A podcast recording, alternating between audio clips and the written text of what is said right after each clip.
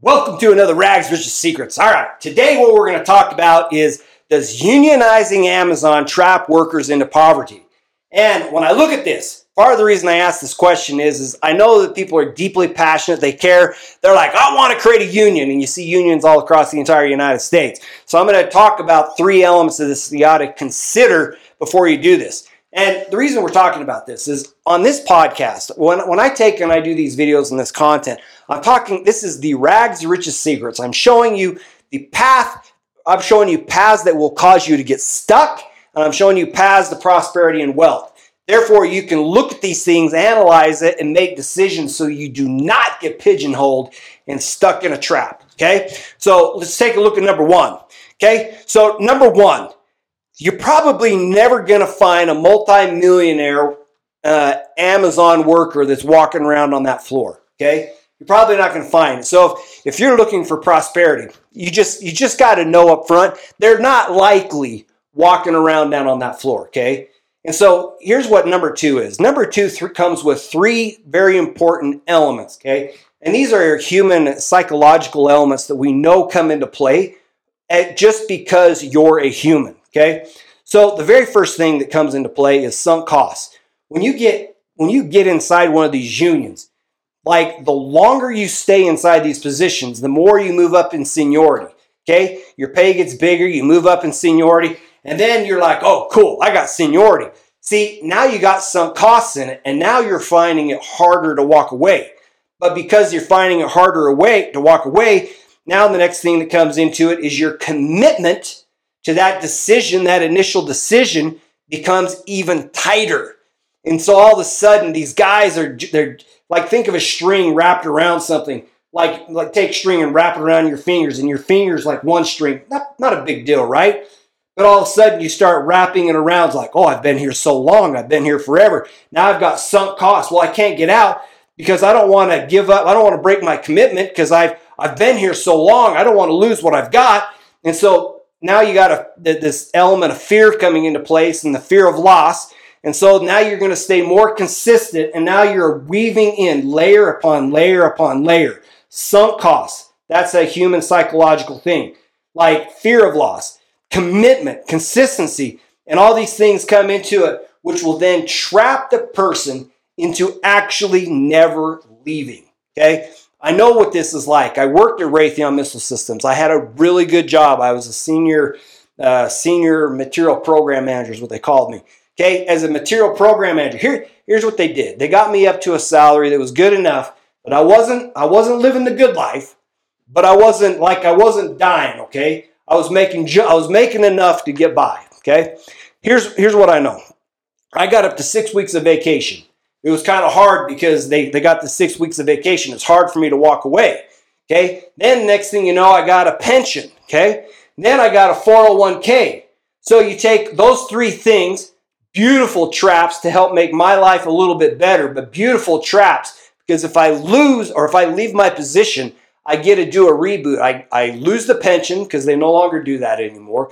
I lose the six weeks of vacation. So I get down to a reboot where I have to refigure out a company that would give me vacation. So then you get stuck in this eternal trap. Okay. It happened to my dad. He had like two months of vacation in a, in a low paying job and he couldn't leave. Like he, he wanted to play so bad that he didn't care that he didn't have any money. So he got trapped in this thing because they gave him two months of vacation. And I look at him like, oh, like I just spent two weeks in Hawaii. Okay, I didn't get anybody's permission. I didn't ask anything. We went down there. We went snorkeling. I went surf. Oh, we didn't do snorkeling. I went surfing. We did go undersea in this little uh, scuba thing or whatever, so we could see the things down below. So that's kind of like snorkeling. Okay, we did zip lines. We went to we went to like remote beaches where you have to you have to get a reservations. Like we did all kinds of really fun things.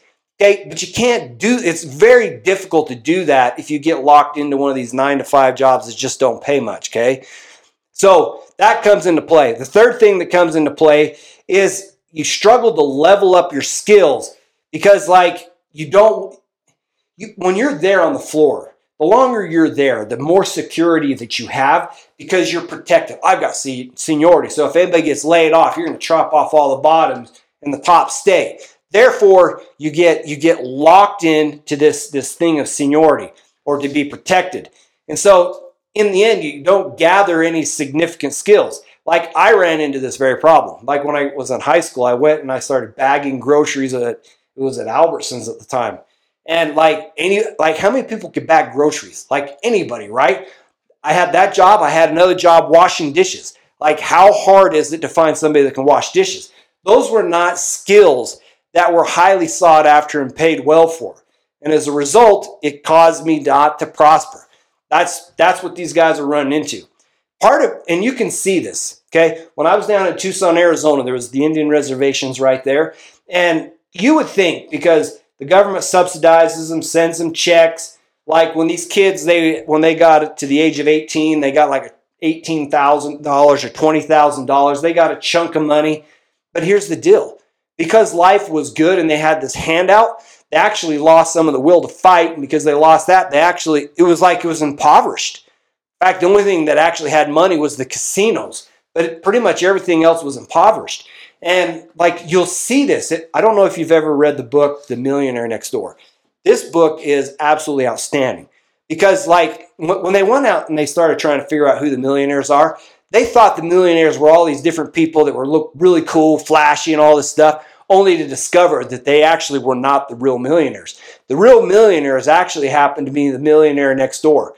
You know, at the time, this was written several years ago, so they were in their average home was like like a half million dollars, maybe slightly more than that. So in today's day, it's probably a million dollar house, maybe slightly more than that.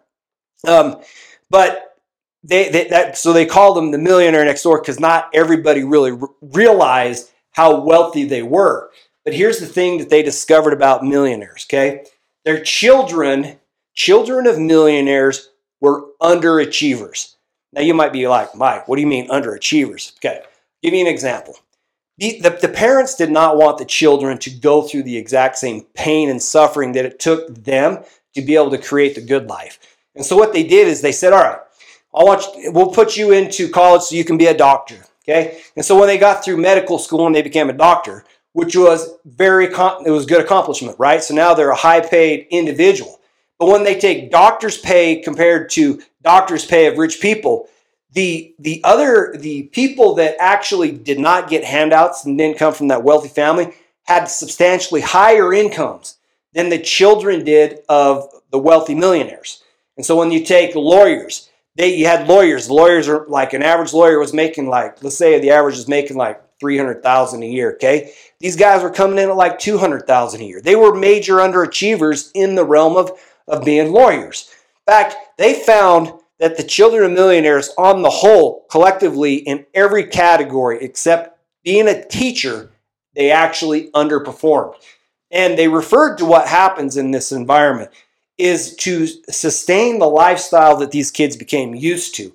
They get they would get what they call economic outpatient care. And that's they would refer to it like that because they thought the children thought that these guys were actually slaying it when they actually weren't and they discounted how much handout they're actually getting from mom and dad and it was crazy at, at, at how that played out and so when i point this out and i bring this back to this amazon stuff is these guys are attempting to enshroud themselves in security. But in an effort to do that, they're actually entrapping themselves in poverty. And so these are like I bring these things up because there's paths to success and there's paths to failure. And this is one where you can easily find yourself on a path to failure. Okay. Like here's you a path to success. Okay. I did a I did a post on uh, or on Instagram just yesterday. Okay. I have a client. He's making, he's generating on Amazon. He's doing, he got an Amazon store. It's an automated store. $807,000 a month revenue. Okay. Like this dude got the good life. And not all business opportunities are created the same. And this is what I mean. On his automated Amazon store, he doesn't manage it. He doesn't have to figure out the sourcing the product. He doesn't he doesn't have to do any of the logistics to run his store. We actually manage the entire store for him. And he gets to just ring the cash register. Now, there's some businesses you could get where, like, it isn't like, let's just say you buy a McDonald's And let's just say that you work inside the McDonald's. Well, you are now the manager. You're now possibly the hamburger flipper. You are like, you may end up wearing all of those jobs because that very well might not be a done for you service. Or let's say you got a construction company or a landscape company. You're probably out there digging holes in the ground and you're working it to death, okay? Like that's that's a path to the good life, but I can just tell you you're going to suffer a lot along the path. There's not every opportunity is created the same. Like that's one of the reasons I like those Amazon stores is because it's a done for you. Just allow the investment to compound. Okay. One of the reasons like Warren Buffett loves stocks.